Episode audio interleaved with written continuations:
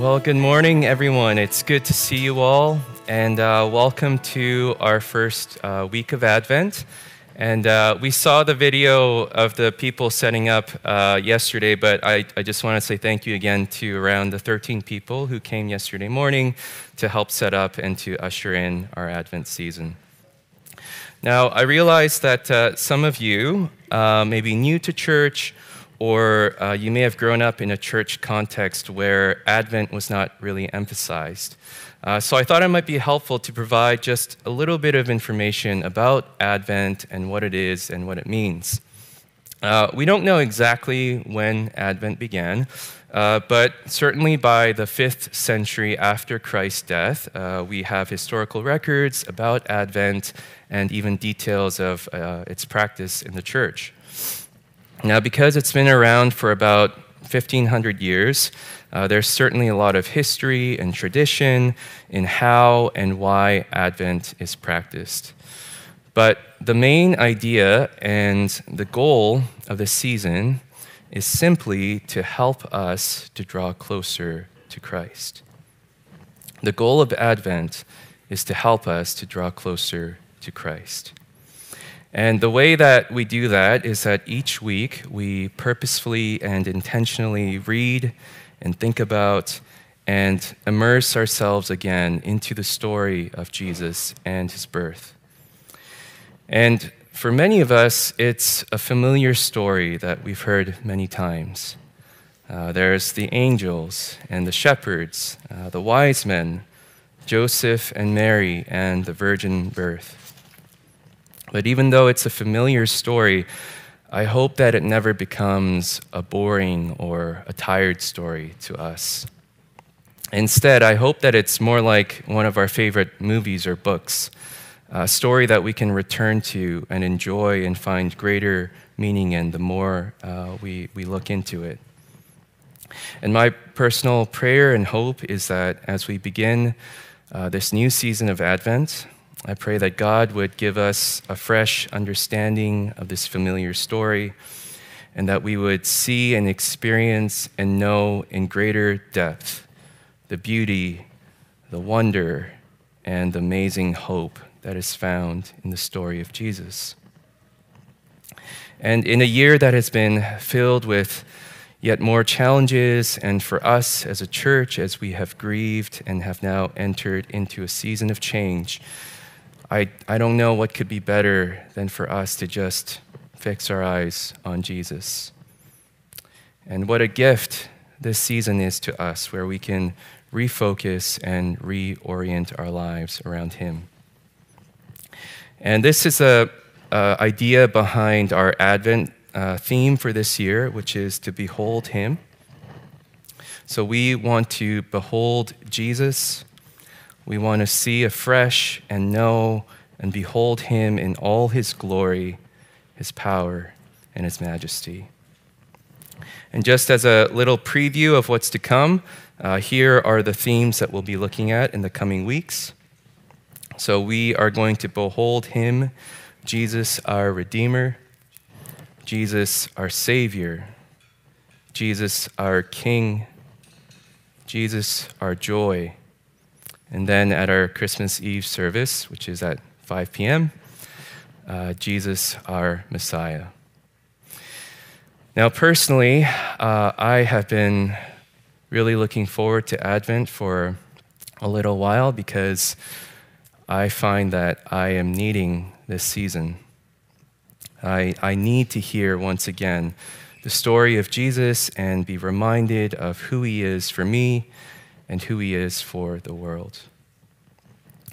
And so, as we look again at the story of Jesus and the incarnation, um, I'd love to pray for us and ask Jesus to reveal himself to us in greater depth uh, this season. So, would you join me in prayer?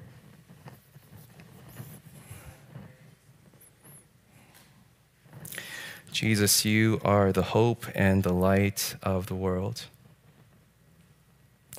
We long for more of you and want to draw near to you, Jesus. We pray that you would help us this Advent season to behold you, And would you open our eyes, our hearts, and our minds so that we may see you with greater depth and clarity?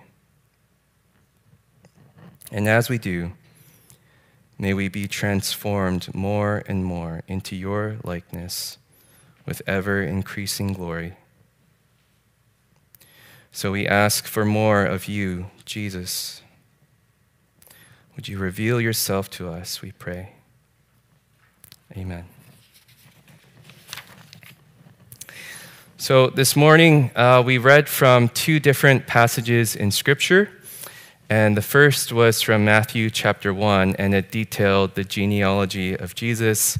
Andrew, thanks for reading that marathon of names.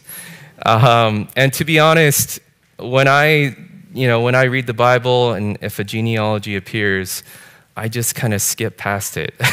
um, and if you thought the passage in Matthew was long, um, in the Old Testament, there's actually chapters upon chapters upon chapters of genealogy. So that's not, you know, the worst that it can get. But I'm not saying that's a good thing to have that view, but I'm just being honest about my experiences with genealogies. Um, but the one that we read this morning in Matthew is actually really interesting. So, genealogies back then would normally be traced through the men of the family. Uh, but in Matthew, we find four women, well, five including Mary, but before we get to Mary, there's four women who are specifically named in the lineage that leads to Jesus. And so the four women mentioned are Tamar, Rahab, uh, yeah, Tamar, Rahab, Ruth, um, and Bathsheba. Um, Bathsheba is not named, but Uriah's wife at the end there is Bathsheba. So again, this is outside the norm of how genealogies would normally be constructed. And so we should be paying attention to why these four women are specifically mentioned. And when you look at their life stories, what you find is a common theme that connects all of them, and it's the theme of redemption. These four women, Tamar, Rahab, Ruth, and Bathsheba, each of their lives bear witness to a God of grace and a God who redeems. And that's why we read from our second passage of Scripture this morning, which was from Psalm 103. So we'll just read a part of Psalm 103. It says, Praise the Lord, my soul, and forget not all his benefits who forgives all your sins and heals all your diseases, who redeems your life from the pit and crowns you with love and compassion. This psalm was written by King David, and in it he declares that the Lord had redeemed his life from the pit. And the pit is a place of darkness, it's a place of despair. And in fact, when you look at the life of King David, it's not just one pit that he encounters, but he experiences many pits in his life, much like we do. But David had experienced the Lord as the one who redeems his life from the pit. And likewise, when we look at the lives of these four women, we can see this theme of redemption in each of their lives. So let's look a bit more in depth into each of their stories, and uh, we'll start with Tamar. Now, there are three different Tamars in the Bible, but the one being referred to today, uh, her story is found in Genesis chapter 38. And the story begins with a man named Judah, who is one of the 12 sons of Jacob, and from which comes the 12 tribes of Israel. One of them is the tribe of Judah. So Judah gets married and he has three sons. The first is named Er, the second is named Onan, and the third is Shelah. So Er, Onan, and Shelah. Now Judah finds a wife for his firstborn son Er, and this is Tamar. So Tamar marries Er, but before they have any children, Er dies. Now, in ancient times, if a man died without a child, it was common for the man's unmarried brother to marry the widow in order to provide offspring for the deceased brother. And this would actually become part of the law commanded by God to Moses and the people of Israel. So in Israel, if a man was married but died before having any children, it was an unmarried brother's uh, responsibility and duty to marry his brother's widow so that his deceased brother's name and lineage would carry on. So, going back to Tamar, her first husband, Er, dies. So then Judah gives her his second son, Onan. But then, before they can have any children, Onan also dies. And that leaves Judah with his third and his last son, Shelah. But instead of giving Shelah to Tamar right away, Judah tells um, Tamar to return to her own father's house and to wait as a widow until Shelah had grown up. And then he would give him to her. Now, it may have been, in fact, that Shelah was a bit too young because Tamar agrees to this plan. So she goes back home to her father's house and waits as a widow. But the scriptures tell us that the real reason that Judah did not give Shelah to Tamar is because he feared that his last son would die just like the others. He's thinking, maybe it's something to do with Tamar, and if I give her my last son, then I'm not going to have any heirs. So then it says that some time passes, uh, Shelah grows up, but Judah doesn't give him to her. And so after a while, Tamar recognizes what is going on and she plots a plan. So Tamar hears that Judah is going to visit a certain town to do some work with his sheep. So Tamar covers her face with a veil and she poses as a prostitute near that town that Judah was going to visit.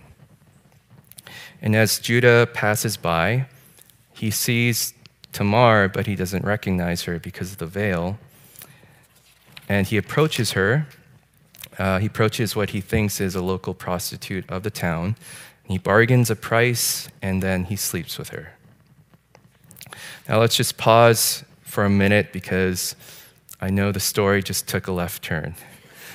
Um, so, a couple weeks ago, I mentioned that one of the ways that we can misunderstand the Bible is to think of it as a story of good people and bad people and heroes and villains. And that's a misunderstanding of what the Bible is actually about.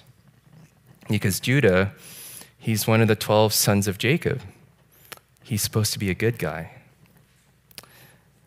But again, this is a misunderstanding of what the Bible actually communicates. So the story of Scripture is not about good people versus bad people, and therefore we should be more like the good people. The scriptures actually say that there is only one who is good, and that's God alone. And from cover to cover, the story of the Bible is the story of a good God who faithfully shows his grace and mercy to us human beings who, although we are capable of good, nonetheless are all flawed and weak and in need of God's redemption. And so Judah is a man who is flawed and weak and in need of redemption, and he makes this tragic decision and sleeps with Tamar without knowing who she is.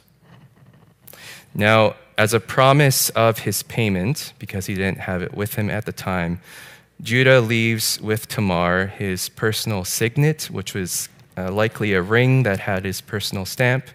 So he gives her his ring, his cord, and his staff to her. And then soon after, Judah sends a friend to make payment and to recover his own personal items, but the friend discovers that the prostitute has disappeared. Now, after about three months, uh, Judah hears that Tamar is pregnant, and he becomes outraged, thinking that she has been living an immoral life, which, by the way, is utter hypocrisy on his part. But then Tamar sends a messenger to Judah and she says, Here is the signet and the cord and the staff of the one who got me pregnant. And when Judah realizes what he's done, he is filled with shame and he acknowledges that he was the one in the wrong for withholding his last son to her. Then, after a few more months, the time comes for Tamar to give birth and when she does, she gives birth to twins and names them Perez and Zerah. Now, in terms of Tamar's life story, that's about as much as we know. The rest of her life is not really um, chronicled in the Bible. But what we do know is that Tamar and Judah and their son, Perez, are included in Matthew's genealogy meaning that all three of them are direct ancestors and part of the lineage that leads to Jesus. Now let's think about this story and consider some questions. Judah is obviously a flawed and broken person in many ways. So, why is he included in the genealogy that leads to Jesus? Why should Jesus come from his line rather than one of the other 12 sons of Jacob? And even if Judah was included, he had another older son, Shelah. But instead of him, why was it a son from this tragic and dark and twisted act with Tamar, his daughter in law? Why is it their son that becomes an ancestor of Jesus? Before we answer those questions, let's continue moving forward and look at the three stories of the other uh, three women Rahab, Ruth, and Bathsheba. And I'm going to try to keep these stories a bit brief so that we can get through all of them. So, next is the story of Rahab. Now, Rahab, uh, when we first meet her, is a prostitute in the city of Jericho. And at that time, the people of Israel were at war with the people of Jericho and the surrounding areas. And what we discover is that Rahab, even though she's not an Israelite, she has heard about the God of Israel and his mighty power. And she has heard about how Israel was set free from slavery in Egypt through many miracles, and how Israel was now overcoming powerful kings and cities by the power of God. And because of this, Rahab comes to believe that the God of Israel is the true God over the heavens and the earth. Now, Israel is about to battle the city of Jericho, but before they do, they send some spies into the city to scope out the land. Um, and the spies end up sheltering at Rahab's house. And then the king of Jericho, he hears that there are spies in the city, and so he sends soldiers to Rahab's house and tells her to bring out the foreign men who were staying with her. But instead of giving them up, Rahab protects them and tells the king's soldiers that the foreign men who were staying at her house had already left, and she sends them on a wild goose chase outside the city. And then Rahab says to the spies, she says, Please swear to me by the Lord that you will show kindness to my family because I have shown kindness to you.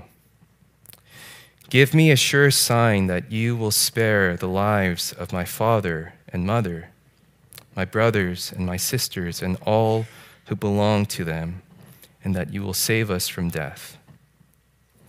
And so the spies agree that because she saved their lives, they promise that they will save the lives of Rahab and her whole family. Eventually, Israel battles and defeats the city of Jericho. But Rahab and her whole family are spared, and Rahab actually then becomes part of the nation of Israel. Not only that, but Rahab ends up marrying an Israelite man, and she gives birth to a son named Boaz. Boaz is the great grandfather of David, who would later become king of Israel. And of course, from the line of David comes Jesus. So that's Rahab's story uh, a prostitute and an outsider who comes to faith in the God of Israel, shows kindness to them. They show kindness to her, and she becomes a part of that nation. So then let's move on to Ruth. Ruth's story begins with a woman named Naomi. Now, Naomi and her husband uh, were Israelites, and they lived in the land of Israel, but then, because of a famine, they decide as a couple to move to a foreign country. And they move to a country called Moab, and they settle there. Naomi and her husband have two sons. Uh, but then Naomi's husband dies. So then it's just Naomi and her two sons. And when they grow up, uh, they marry local Moabite women. And those two women are named Orpah and then Ruth. After about 10 years, tragically, both of Naomi's sons die. And so now it's just Naomi she has no husband, no sons, and no way to provide for her two daughters in law, Orpah and Ruth. Meanwhile, by that time, Naomi hears that the famine in Israel had ended, so she decides that she's going to go back to her own people. And she tells her daughters in law to return to their own families in Moab. And her hope is that they will be able to find new husbands amongst their own people in Moab. Now, both daughters initially refuse to leave Naomi because they love her and they don't want to leave her. They say that they want to go back to Israel with her, but Naomi argues with them and says they shouldn't follow her because she has no more sons that she can give to them, and she has no way of providing for them. So, one daughter in law, Orpah, she weeps and she kisses Naomi farewell, and she goes back to her family. But Ruth is stubborn and she doesn't do that. And Ruth tells Naomi the following. I'm going to put this on the screen. This is Ruth to Naomi. She says, Don't urge me to leave you or to turn back from you. Where you go, I will go, and where you stay, I will stay. Your people will be my people, and your God, my God. And where you die, I will die, and there I will be buried. May the Lord deal with me, be it ever so severely, if even death separates you and me. Ruth gives this beautiful declaration of loyalty and devotion to Naomi. And Naomi re- realizes she's not going to convince Ruth otherwise. And so together they return to the land of Israel. They return to Naomi's hometown, and uh, Ruth begins to go into the fields uh, to pick the leftover grain that remains. And this was actually a command from God to the people of Israel. It was, it was part of their laws. Uh, God commands the Israelites not to pick everything from their harvest fields, and instead they were to leave some behind uh, for the poor and the needy and the foreigners who lived in their lands. So, Ruth, as someone who was poor and needy and a foreigner, she goes to a field to pick some grain so that she can provide food for herself and Naomi. But it turns out that the field that she's working in happens to belong to a man named Boaz. And this is the same Boaz we just mentioned in Rahab's story. So Boaz notices that a strange foreign woman is, is in his fields, and so he asks who this is. And he learns that this is Ruth, Naomi's daughter in law, uh, a foreigner from Moab who had refused to leave Naomi but was committed to supporting her and living in the land of Israel. And it also turns out that Boaz was actually a relative of Naomi. We don't know how exactly, but Boaz is part of the same clan that Naomi's husband uh, was a part of. Now, to cut a long story short, uh, Boaz and Ruth, they, they meet one another and take a liking to each other. And then some interesting ancient courting practices occur, uh, which you can read for yourself. It's, there's no dinner in a movie. Um, and ultimately, Boaz decides that um, as a relative of Naomi, he has an opportunity to act as a kinsman redeemer uh, for Naomi's family. And this is similar to a man marrying a deceased brother's widow uh, to maintain the family lineage of the deceased man. So Boaz acts as a kinsman redeemer and wants to marry Ruth. And remember that Boaz is the son of Rahab. So his own mother was not originally an Israelite, but a foreigner from the city of Jericho. And so maybe this is why Boaz's heart went out to Ruth, because she was also a foreigner from Moab, and Boaz can relate to what that's like. So Boaz, he marries Ruth and he redeems Naomi's family line. And the other women, they say to Naomi, uh, they say, Blessed be the Lord, who has not left you this day without a redeemer, and may his name be renowned in Israel. Ruth and Boaz, they get married, they have a child, and they name him Obed. Obed becomes the father of Jesse, and Jesse is the father of King David. And with King David, now we can talk about the fourth and the last woman in our genealogy, which is Bathsheba. So, Bathsheba, when we first meet her, she's a married woman. Uh, her husband is named Uriah, and Uriah is a soldier for Israel. And then one day, when Uriah is away at war, King David notices Bathsheba, and even though he knows that she's a married woman, he nonetheless sends you know, his servants uh, to bring her to the palace, and he sleeps with her. And then Bathsheba discovers that she is pregnant. And so King David, he immediately brings Uriah back from the war, hoping that while he's at home, he will sleep with his wife and think that the child is his. But when Uriah comes back to Israel, he actually doesn't do that. And evidently, he's a man of honor and principles.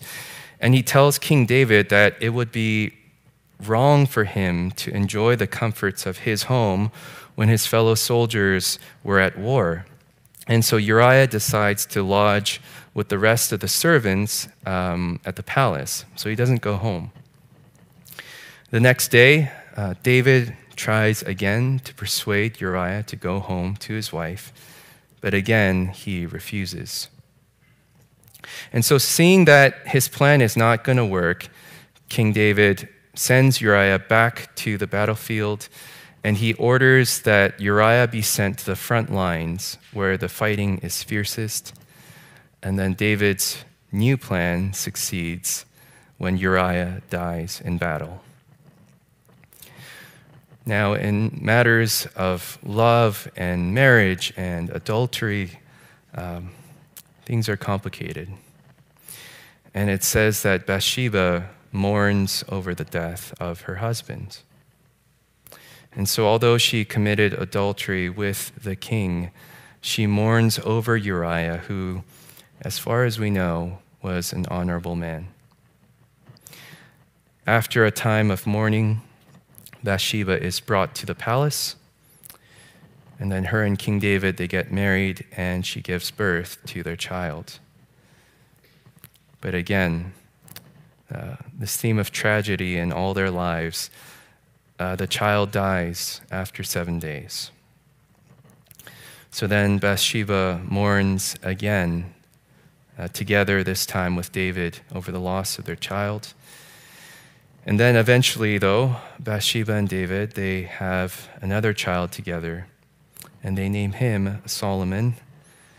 And again, all three of them become ancestors to Jesus. So there it is the four stories of the four women specifically named in the genealogy. Now, as we have looked at the lives of these four women, I wonder if there are ways in which we can personally relate to their stories. Maybe not in the specific details, but the general themes. These women, they, they suffer the death and the loss of loved ones. They suffer betrayal and abandonment. There is economic and financial ruin. There are tragic decisions made with consequences that alter the course of their lives. And there are relationships that are broken and lives destroyed by sin. And yet, what do we see and what do we learn from these four stories? And what we see are stories of redemption. Four lives that are redeemed by Jesus. Let's think back to Tamar. Tamar, who has two husbands die. Tamar, whose father in law abandons her Tamar, who made a terrible decision to pose as a prostitute and to sleep with her father in law. And yet, the child that she bears from that dark act, her firstborn son, Perez, incredibly, he is the one who becomes part of the family line that leads to Jesus. Let's think about Rahab again. Rahab, who was a prostitute in the city of Jericho. Rahab, who no doubt suffered the brokenness from this way of life and likely suffered the social shame that would have come from the people of the city.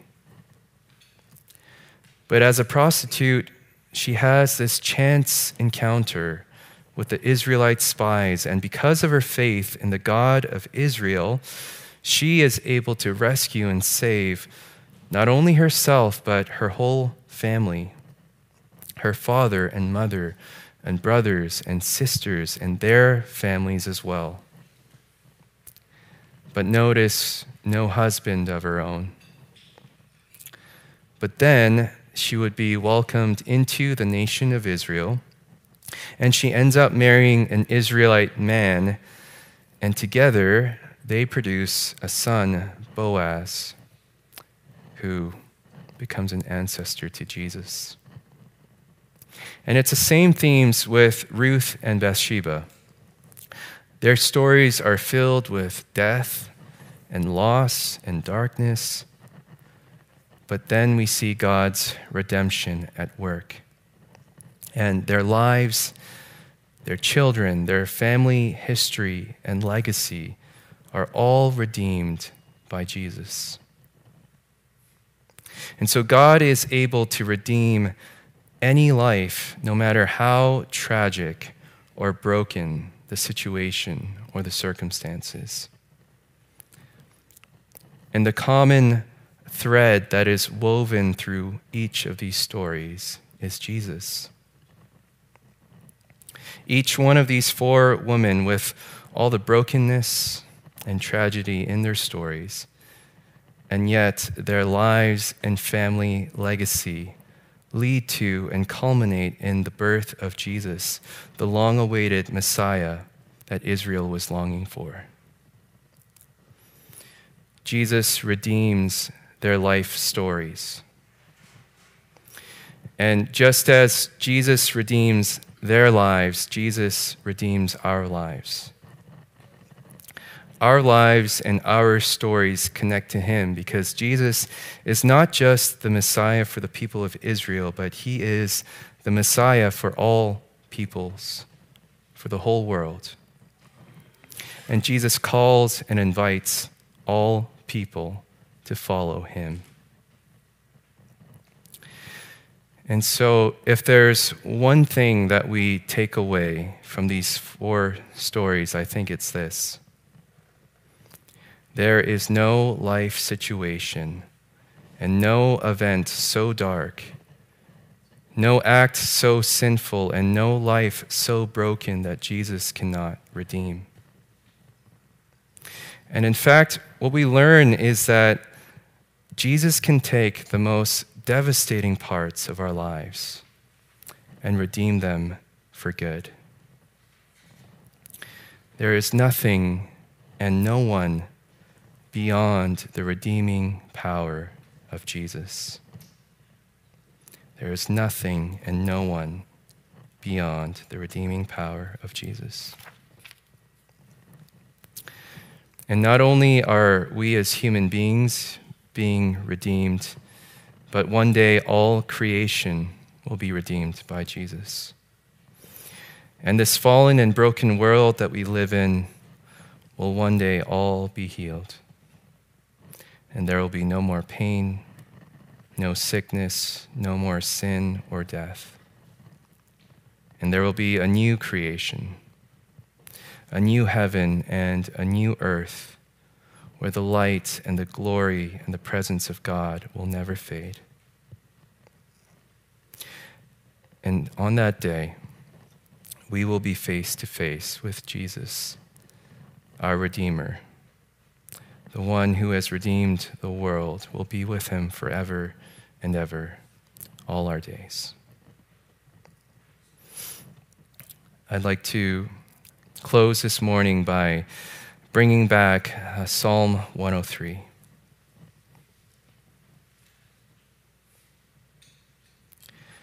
Praise the Lord, my soul, and forget not all his benefits who forgives all your sins and heals all your diseases, who redeems your life from the pit and crowns you with love and compassion.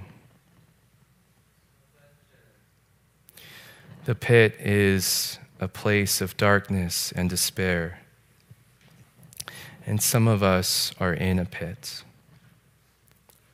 And try as we might, we, we can't get out. Or maybe we get out for a little while, but then we fall back into it again. Some of us are in a pit, and we've actually been there for so long that we don't even recognize that we're in one. And we see the world as a dark place and think that's just the way it is. But it's not. Jesus came to redeem our lives from the pit. And in him there is hope, there is light, and there is redemption. And even those of us who have been following Jesus for many years, maybe decades, we still need Jesus' hope and light as much as we've ever needed him. And so, church, this Advent season, let us behold Him and seek to daily fix our eyes on Jesus, our Redeemer, Jesus, our Savior, our King, our joy, and our Messiah. Let us behold Him. Let's pray together.